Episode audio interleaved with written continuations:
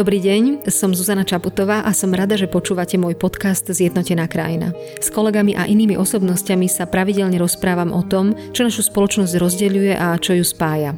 V druhej epizóde sa rozprávame nielen o aktuálnej politickej situácii, pandémii, očkovaní, ale aj o mojej ďalšej pracovnej agende, napríklad o udelovaní milosti či podpisovaní zákonov a odpovedám aj na vaše otázky.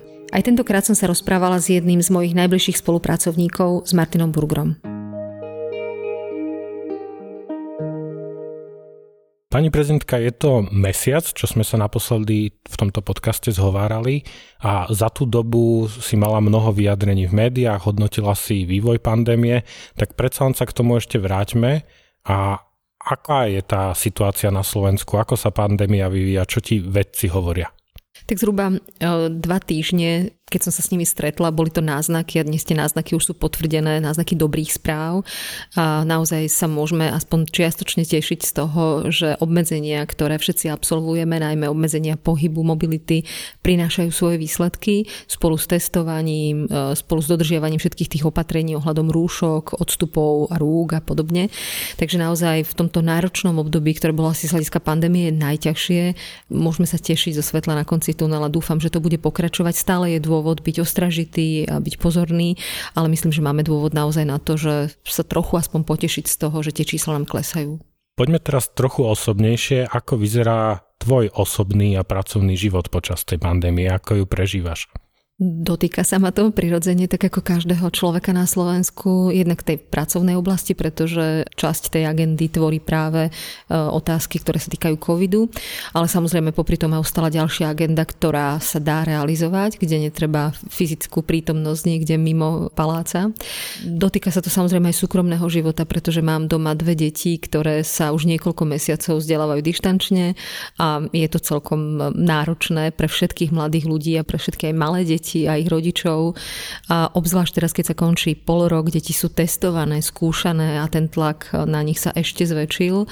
Nehovoriac o tom, že majú obmedzené akékoľvek kontakty s kamarátmi. Takže je to fakt ťažké obdobie pre mladých ľudí a pre deti. No a samozrejme aj pre mojich rodičov, čiže som jednak mama, ale som aj dcéra. Takže veľmi sa teším, že jednak to, že sa tie čísla zlepšujú a dúfam, že s prichádzajúcou jarou to bude celé o moc lepšie pre všetkých. Nezávidia ti céry, že ty môžeš chodiť do práce a oni musia byť doma? tak, takto sme sa o tom nebavili, že či by mi závideli moju prácu zrovna, ale mne sa zdá, že je to predsa len trochu príjemnejšie, keď mám tú zmenu, že idem do paláca a som tam v kontakte aspoň s niektorými kolegami, ktorí nie sú na home office a oni v podstate ten režim majú najmä doma a jediná zmena je vychádzka do prírody, treba s obsom, ale naozaj ten ich život je podstatne monotónejší, ale nevyjadrili sa v tom zmysle, že by mi závideli moju prácu. Čo sú ešte aktuálne témy okrem covidu, ktoré pracovne riešiš a ktoré naplňajú tvoj pracovný deň? Napríklad včera to bolo bezprostredne stretnutie s generálnym prokurátorom, pretože v médiách rezonovala téma boja s extrémizmom a nejaké zmeny, ktoré sa chystajú na špeciálnej prokuratúre. Zhodli sme sa na tom, že tá téma je nesmierne dôležitá a zmeny, ktoré pán generálny prokurátor pripravuje, uistil ma, že nebudú určite smerovať k tomu, že by sa vytratila špecializácia alebo nebodaj znížili kapacity, ktoré by sa tejto téme mali venovať. Um, za to som naozaj veľmi rada. Samozrejme trvalou súčasťou mojej agendy sú rôzne menovacie akty. Dnes menujem rektorov, pozajtra mám menovanie generálov, je tam prijatie poverovacích listín nového veľvyslanca a množstvo týchto úkonov, ktoré sú nevyhnutné pre chod krajiny. Udelila som milosť minulý týždeň. Sú to rôzne, ten budem sa stretať e, so zástupcami lekárov, ktorí ma oslovili v súvislosti s COVID situáciou a množstvo iných aktivít. Minulý týždeň na časť tohto týždňa sa stále nesie v téme plošného screeningu a vláda o tomto nápade takmer týždeň rokovala, nakoniec sa dohodli na nejakej forme kompromisu. A dá sa z tvojho pohľadu už teraz povedať, že bolo to dobré rozhodnutie alebo zle? Ako hodnotíš ten plošný screening? Ja myslím, že bude veľmi dôležité, ako tie výsledky zhodnotia veci. Sama som e, na to veľmi zvedavá, pretože to bude to zaujímavé, pre čo sa to vlastne celé robilo. Ten odborný pohľad na zistené dáta a údaje. V každom prípade, ako som sa viackrát vyjadrila, testovanie je dôležitá súčasť boja s pandémiou. Samozrejme nie jediná, nie najdôležitejšia, jeden z dobrých prístupov k tomu, ako tú pandémiu zvládať. To, čo sa osvedčuje aj všade v zahraničí, je samozrejme aj obmedzenie mobility, čiže tzv. lockdown, ktorý má máme na Slovensku.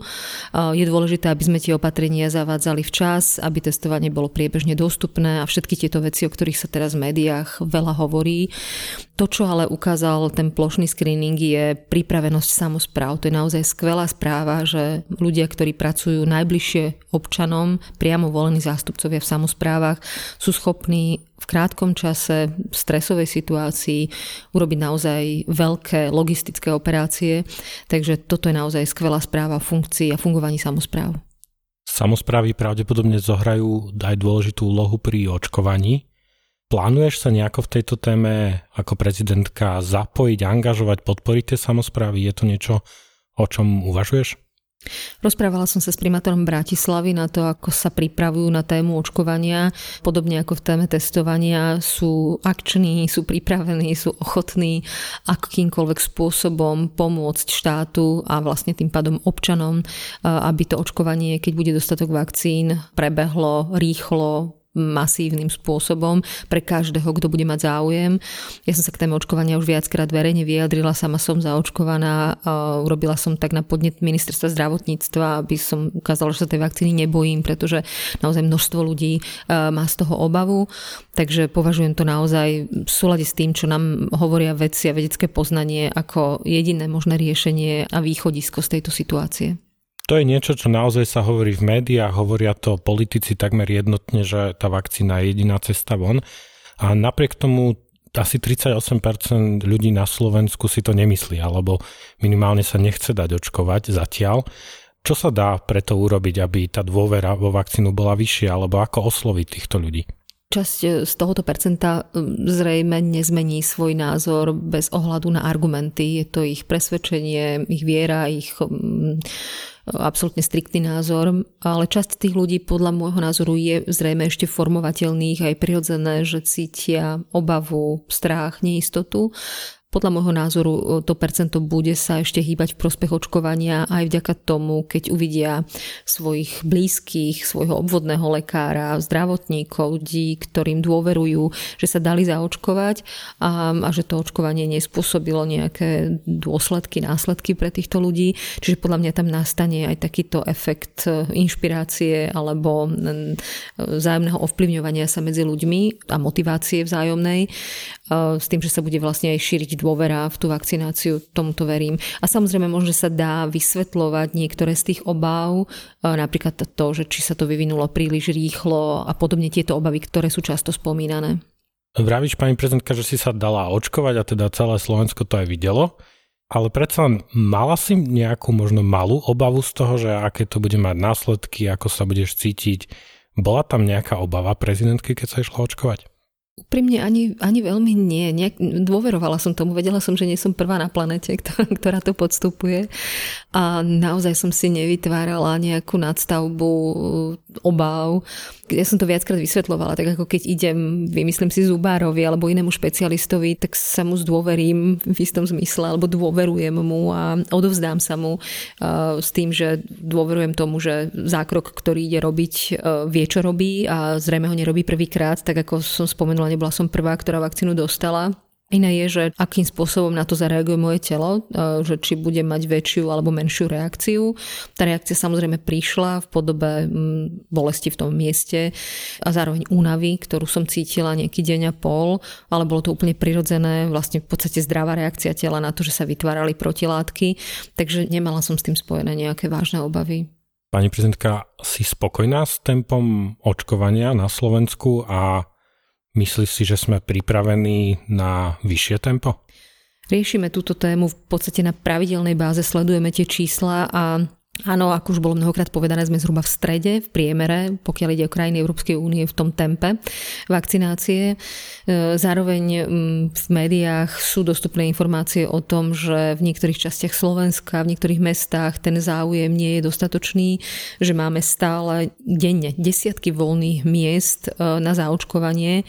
Čiže to, kde ešte zrejme musíme urobiť kus roboty, je management vakcinácie, že aj tie vakcíny, ktoré k dispozícii teraz máme, ten zatiaľ limitovaný počet, ale dostatočný počet momentálne, keby sme ho aspoň teda naplno využili, je dobré, aby naozaj všetci ľudia, ktorí sú už na rade a dostali sa na radu a je potrebné, aby boli zaočkovaní, aby sa im tá vakcinácia dostala a nie aby denne zostávali nejaké voľné miesta. Myslím, že aj v tomto už e, sa dejú nejaké kroky zmenou tej prioritizácie tých jednotlivých skupín, tak dúfam, že sa to postupne bude už len zlepšovať.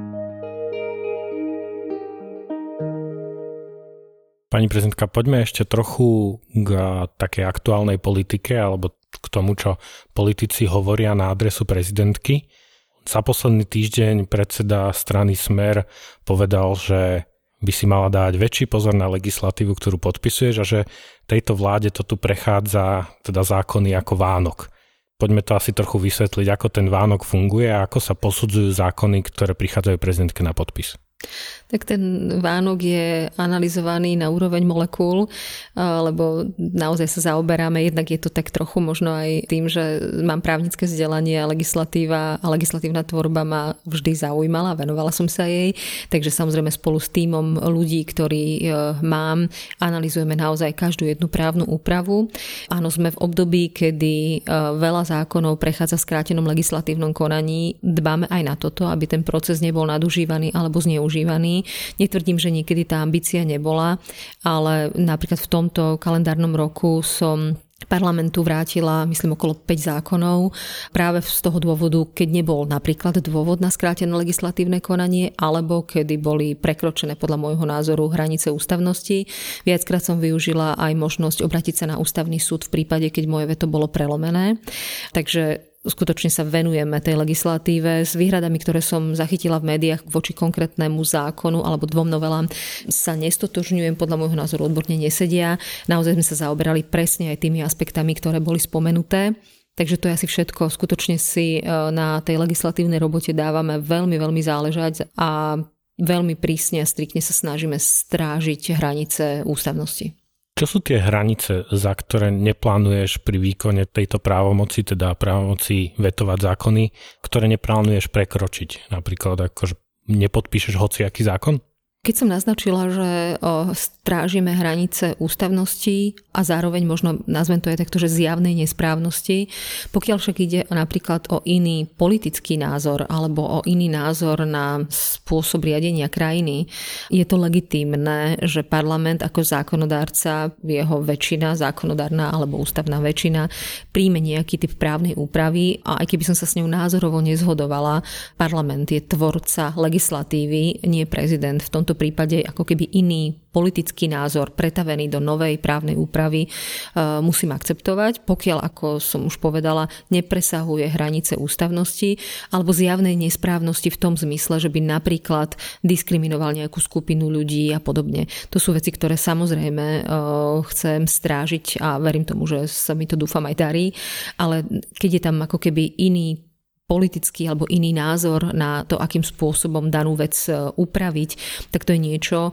čo e, zákonodárna moc e, má na základe volie tú legitimitu prijať a, a pretaviť svoj politický názor do právnej úpravy. Je to taký paradox, že na jednej strane Fico kritizuje ťa pani prezidentka za to, že tejto vláde schvaluješ zákony ako Vánok, na druhej strane minister tejto vlády Budaj hovorí, že je sklamaný z prezidentky v jednom z rozhovorov a hovorí, že posledné vystúpenie, asi to v 5 minút 12, že bolo až príliš opozičné a príliš kritické voči vláde, takže evidentne obaja nie sú spokojní. Aké to je byť prezidentkou medzi takýmito dvoma tábormi, kde teda ani jeden asi nie je vždy spokojný. Možno je to do istej miery aj prirodzené. Nie som prezidentkou koalície, nie som prezidentkou opozície. Veľmi sa snažím byť prezidentkou občanov, ktorí ma zvolili, ale aj tí, ktorí ma nevolili a dôverujú mi a snažím sa proste reprezentovať záujmy ľudí. Takže áno, niekedy to znamená, že som kritická voči krokom vlády. Snažím sa ale aj oceniť kroky vlády a myslím, že aj v spomínanom rozhovore o 5 minút 12 som viackrát e, vládu aj pochválila alebo vyzdvihla dobré kroky, ale áno, bola som aj kritická vo vzťahu k niektorým veciam. A pokiaľ ide o naopak vetovanie alebo podpisovanie zákonov, ktoré koalícia príjma, opäť vecný prístup, odborný prístup, nie to, kto to prijal, kto to schválil, či je to opozičný alebo koaličný návrh. Snažím sa sústrediť na, na tú vec samotnú. Čo by bolo pre teba, pani prezidentka, lepšie vysvedčenie, ak by boli na jednej strane všetci politici spokojní, alebo na druhej strane, ak by bola asi väčšina politikov nespokojná s výkonom tvojho mandátu? Priznám sa, že takto nad tým vôbec neuvažujem. Čisto subjektívne, ako chcem zaspávať spokojným svedomím. To, to, to je také ako keby jedno z kritérií. A to znamená, že mať dobrý pocit z toho, že robím robotu, za ktorú sa nemusím hambiť, že ju robím v nasadení, ktoré vládzem, a že sa snažím vnímať a počuť to, čo sa v krajine deje, reagovať na to primeraným spôsobom. To znamená, že ako keby byť v súlade so sebou v tom, ako ten mandát vykonávam. A zároveň veľmi mi samozrejme záleží na tom, ako tie veci vnímajú ľudia. Preto si veľmi vážim v podstate takmer konštantnú dôveru verejnosti. Veľmi je to aj v týchto kritických a krízových obdobiach krajiny, kedy štandardne tá dôvera je vystavená veľkej skúške, tak si veľmi vážim, že to ľudia takto vnímajú. Samozrejme to môže byť veľmi premenlivé, Takže opäť vrátim sa k tomu, čím som začala. Chcem zaspávať s kľudným svedomím a rozumiem a akceptujem to, že sa to nie všetkým politikom môže páčiť. Poďme k téme milosti, lebo je to teda kompetencia prezidentky udeliť milosť, dokonca amnestiu, ale to sa zatiaľ nestalo počas tvojho pôsobenia, asi ani nestane. Ale pri tých milostiach je to predsa len taká zvláštna kompetencia.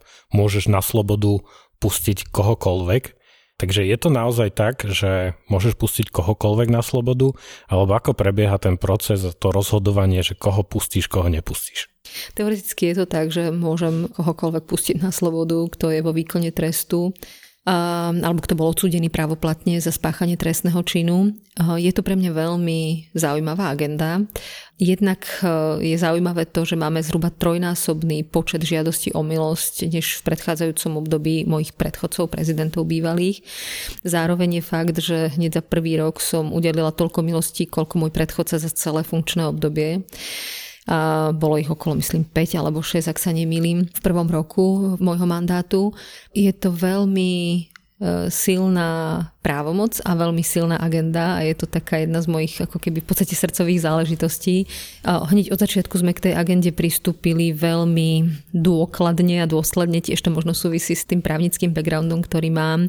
To znamená, že naozaj sa zaoberáme každou jednou žiadosťou a tam, kde to už ako keby smeruje k tomu, že by bolo možné uvažovať o udelení milosti, tak sa tou osobou zaoberáme pomerne detailne. To znamená, robíme aj miestne zisťovanie, zistujeme si to, ako sa správa vo výkone trestu odňatia slobody. To znamená, nerozhodujeme od stola. Súčasťou toho rozhodovania je aj e, stanovisko ministerstva spravodlivosti a vo výsledku je teda na konci toho procesu poctivého zisťovania je e, moje rozhodnutie o udelení alebo neudelení milosti, za ktorými samozrejme konkrétny ľudský príbeh vždy. Ako to reálne prebieha? Máme si to predstaviť tak, že niekto sedí vo väzení a ráno mu zaklopú na celú a že Dobrý deň, ste voľný, prezidentka vám dala milosť? No, zhruba takto. Ja som mala možnosť sa stretnúť e, s, následne potom s jednou z omilostených e, žien a o iných som teda počula sprostredkovanie, to, ako to prebieha, ako to prežívali, je to takto. Naozaj e, tá osoba sa dozvie v deň e, udelenia milosti, potom ako ja podpíšem to rozhodnutie, prídu na celu a povedia mu zbalte si veci, idete domov, prezidentka vám udelila milosť. Čiže je to pomerne veľké prekvapenie, najmä ak tej osobe zostávalo ešte niekoľko mesiacov alebo aj rokov výkonu trestu, lebo aj také milosti som udelila. Keď som sa rozprávala napríklad s touto pani, ona mala veľa detí, dostala sa do výkonu trestu kvôli záškoláctvu. Dve deti v pubertálnom veku proste prestali chodiť do školy a tam nie je treba zameškať veľa hodín na to, aby uh, nastal takýto následok. Uh, je to osoba, ktorá bola aj obeťou domáceho násilia, sama sa starala o tieto deti celý život pracovala. A, no a keď už nastúpila do výkonu trestu, dokonca aj predtým, tie deti už náplno chodili, ja neviem, meškali ani hodinu, čiže sa ten stav napravil a bolo dôvod e, omilostiť ju a vrátiť do toho rodinného prostredia, aby sa o tie deti mohla ďalej starať. E, naozaj sme si veľa o tých veciach zisťovali a, a za okolností napríklad tento prípad prebiehal aj tak, že teda ona keď tu žiadosť písala vo výkone trestu, tak jej ostatné spoluväzenky nehovorili, že no určite akurát teba. Považovali to za úplne naivný a nemožný krok. No napriek tomu ho podstúpila aj pod tlakom svojich detí, že nech to skúsi. Z okolností sa nejakým spôsobom podarilo zabezpečiť jej dopravu domov, pretože vo výkone trestu bola na opačnej strane republiky takže som sa dozvedela aj to, ako to celé prežívala, ako to celé prebiehalo a ako bola doma privítaná, pretože tie deti netušili, že mama príde domov. Takže tá pani, ktorá z okolností išla smerom na východ a viezla ju a doviezla ju domov, tak e, bola svetkom tej udalosti, toho stretnutia nečakaného detí s mamou. No, bola to samozrejme veľká radosť, bola to druhá šanca na život. A my sa zaoberáme, alebo teda snažíme sa zistiť v miere, ktorá je možná, aj to, ako sa tým ľuďom darí následne. Tá pani je samozrejme opäť zamestnaná, deti chodia do školy, alebo iný prípad medializovaný v súvislosti s užívaním marihuany. Bol to taký zaujímavý prípad, bola tam veľká výška trestu, mne sa zdala byť absolútne neprimeraná vzhľadom na, na skutok. A tam sme mali informáciu, že takisto dozvedel sa tento človek ten deň, že ešte mu zostávalo niekoľko rokov výkonu trestu, že ide domov. Cestou eh, domov v aute zbadal, že rodičia idú opačným smerom v aute. Rodičia netušili, že sa im vracia syn. Tak im rýchlo zavolal na mobil a zvítali sa niekde na nejakom námestí, kde sa mohli stretnúť a objať a zvítať a teda ešte pár hodín trávili spoločne aj v slzách, aj v radosti tú udalosť alebo tú skutočnosť. Ukončím to tým, čo som povedala, že sú to silné ľudské príbehy a veľmi sa snažíme poctivo zistiť zistiť tú situáciu, aby sa nestala chyba, lebo um, aj to je možné, ale pre mňa je napríklad indikáciou aj to, keď uh, súd síce uložil trest, ale ďaleko pod hranicou uh, spodnej sadzby a použil všetky dôvody, ako keby už aj to rozhodnutie súdu naznačuje, uh, len súd nemôže uložiť milosť, to môže iba prezident republiky udeliť, takže už aj tam sú náznaky toho, že uh, akým spôsobom sa súd v tom odsudzujúcom rozsudku na ten skutok pozeral. No takže toto je taká ako keby pekná, silná ľudská agenda. Tá milosť udelená človeku, ktorý držal marihuanu, myslím, že tá trestná sadzba, alebo to, koľko mal byť vlastne vo väzení, presahovalo 10 rokov, keď si dobre pamätám. Je to naozaj, naozaj veľa. Je to niečo, čo potom ťa pani prezidentka aj vedie k úvahe, že či tieto veci nezačať riešiť nejako systémovo, napríklad akože tieto neprimerane vysoké tresty a zadržanie marihuany pre nejakých rekreačných užívateľov, a, alebo aj spomínané zaškoláctvo, keď sa rodičia dostanú vlastne do väzenia za to, že deti nechodili do školy. Čo s týmito vecami sa dá robiť možno systémovejšie? Je to presne téma aj na úvahu o systémových zmenách, prísnosti sankcií, napríklad týchto dvoch témach, ktoré si spomenul. Mm, bavili sme sa o tom aj s pani ministerkou spravodlivosti a faktom je, že, že by to postupne podľa môjho názoru malo smerovať k poctivej odbornej debate o tom, či mm, takáto výška trestu a takáto výška sankcií za niektoré skutky, ktoré nemajú podľa môjho názoru takú spoločenskú nebezpečnosť, že je jednoducho zrela na zmenu. Ale v tomto naozaj môžem ja dávať impuls. Ten impuls podľa mňa už aj v spoločenskej debate dávno existuje, takže verím, že sa naozaj e, budeme tým zaoberať aj smerom k prípadnej korekcii legislatívy. To bola moja posledná otázka, ale keďže sme na Instagrame vyzvali tvojich followerov, aby posielali otázky, tak mám naozaj ešte veľa ďalších otázok, takže niektoré teraz, ktoré budem čítať, vlastne prišli priamo cez Instagram a tá prvá znie, že aký je váš názor, pani prezidentka, na zníženie emisí o 55%? Ten názor je veľmi podporný samozrejme. Ja som predovšetkým veľmi rada, že sme ako prvá krajina v tomto regióne súhlasili s uhlíkovou neutralitou. Súčasťou toho sú aj jednotlivé dielčie ciele a kroky. Viem, že boli požiadavky a snahy to percento stanoviť vyššie, nielen 55%, ale vzhľadom ako keby na ostatné aspekty, ktoré sa týkajú aj ekonomickej únosnosti týchto limitov a krokov. Tých 55% považujem za dobrý kompromis alebo dobrý cieľ. Ďalšia otázka je, že či pani prezidentka sleduje meme scénu. Priznám sa, že mm, iba tak asi zbežne. Neviem, či sa to dá nazvať, že ju sledujem.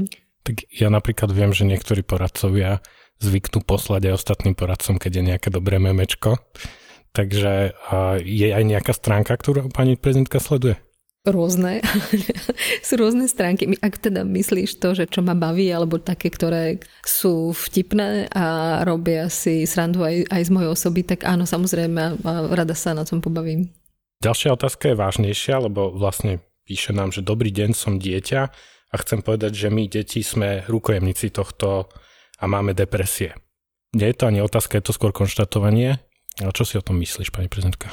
Veľmi súhlasím s tou charakteristikou, že rukojemníci, ja som si to uvedomila tiež aj v súvislosti s mojimi deťmi, že to, čo sa v krajine deje a aký bude ďalší vývoj, ako sa situácia uvoľní alebo naopak sprísni, je celé v rukách dospelých. A v tomto zmysle deti iba čakajú na to, či sa politici dohodnú, aký krok príjmu, ako sa tá vec posúdi, ako sa rozhodne. A deti sú tí, ktorí čakajú na ten výsledok. Zostali možno medzi prvými doma, mnohé strátili. Takže je to naozaj tak a preto sa aj témou psychického alebo duševného zdravia detí uh, zaoberám. Uh, riešili sme aj tému domáceho násilia, budeme sa aj stále venovať. Z okolnosti práve dnes máme live stream uh, s ľuďmi, ktorí sa venujú duševnému zdraviu a duševnej pohode detí a mladých ľudí spolu s ďalšími ľuďmi, s influencerom a s ľuďmi, psychológom a bude to moderovať pani Hanzelová, takže som rada, že aj na toto príde a že, a že v tomto zmysle budem mm, v kontakte s mladými ľuďmi a s tým, čo ich trápi. V tejto súvislosti Katarína píše, viete prosím zabojovať za to, aby naše deti išli do školy? Mm, ja som sa viackrát vyjadrila a budem to opakovať. Myslím si, že tak, ako sa to ukázalo aj v iných krajinách, ktoré zvládajú pandémiu dokonca lepšie ako Slovensko, uh, sú deti tie posledné, ktoré zostávajú doma, sú tie prvé, ktoré sa do škôl vracajú.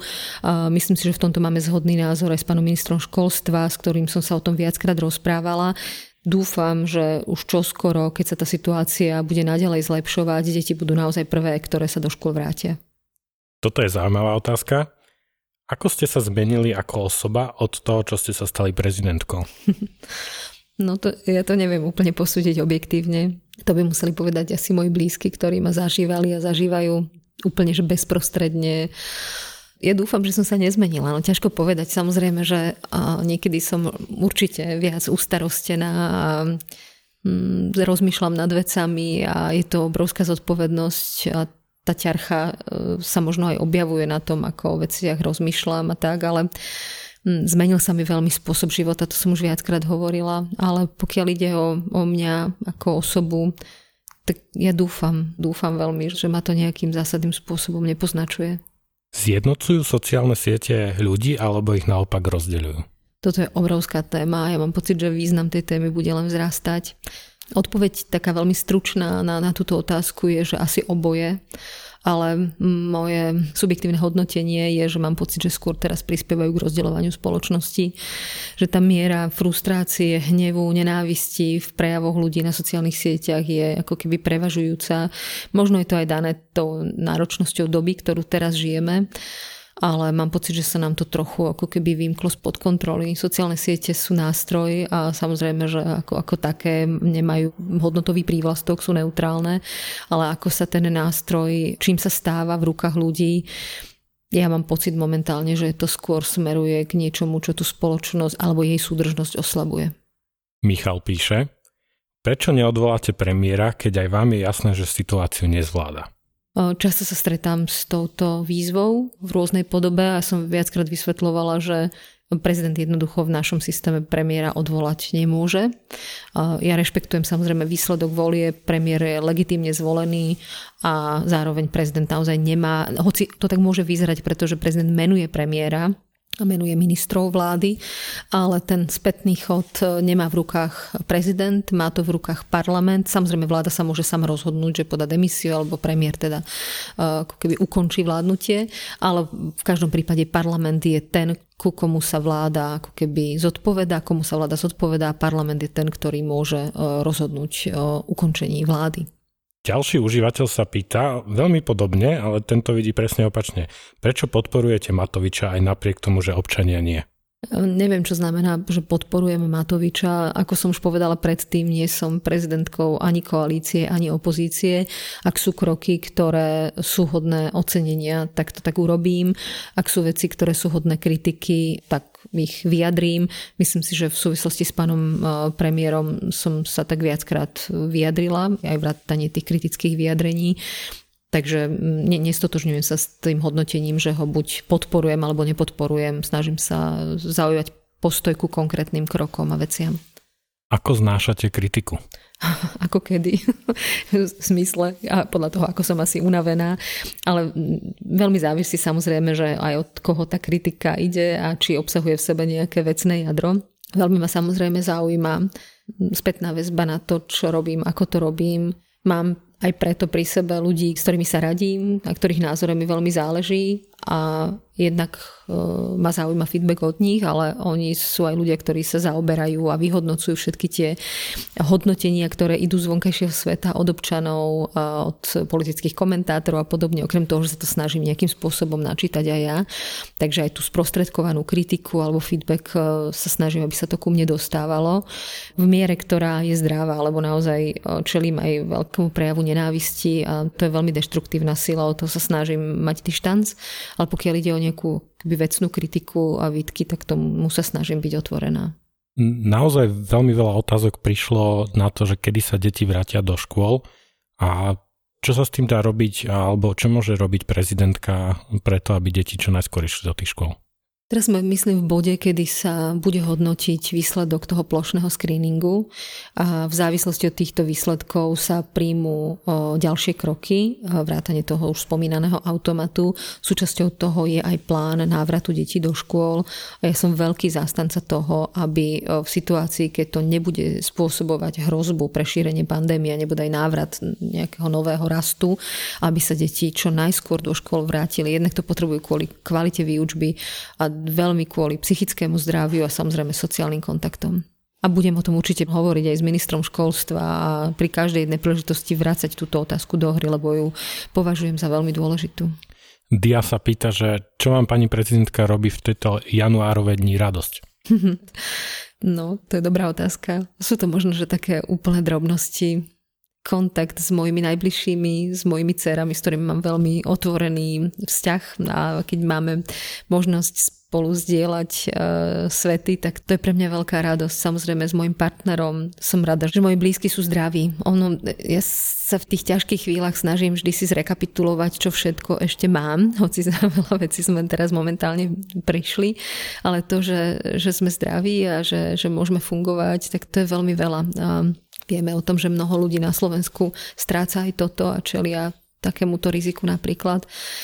No a potom úplne bežné radosti, keď si č- nájdem čas chvíľku na seba alebo byť niekde vonku, tak alebo keď sa stretnem s nejakým milým prejavom, tak to mi urobí radosť. Baví vás vaša práca? Istá sa betka. to je náročná otázka. Jasné, ako asi aká každá práca. Je táto práca je nesmierne pestrá, takže sú tam veci, ktoré ma bavia, tešia a sú veci, ktoré sú náročné, s ktorými je spojené možno isté napätie, uvedomovanie si veľkej zodpovednosti. Mm, takže je to v podstate škála asi pocitov. Počúvali ste podcast Zjednotená krajina. Aj o mesiac v ňom zreflektujeme aktuálne dianie v našej krajine a budeme hľadať to, čo nás v nej zjednocuje. Ak vás môj podcast zaujal, sledujte ho vo vašej obľúbenej podcastovej aplikácii.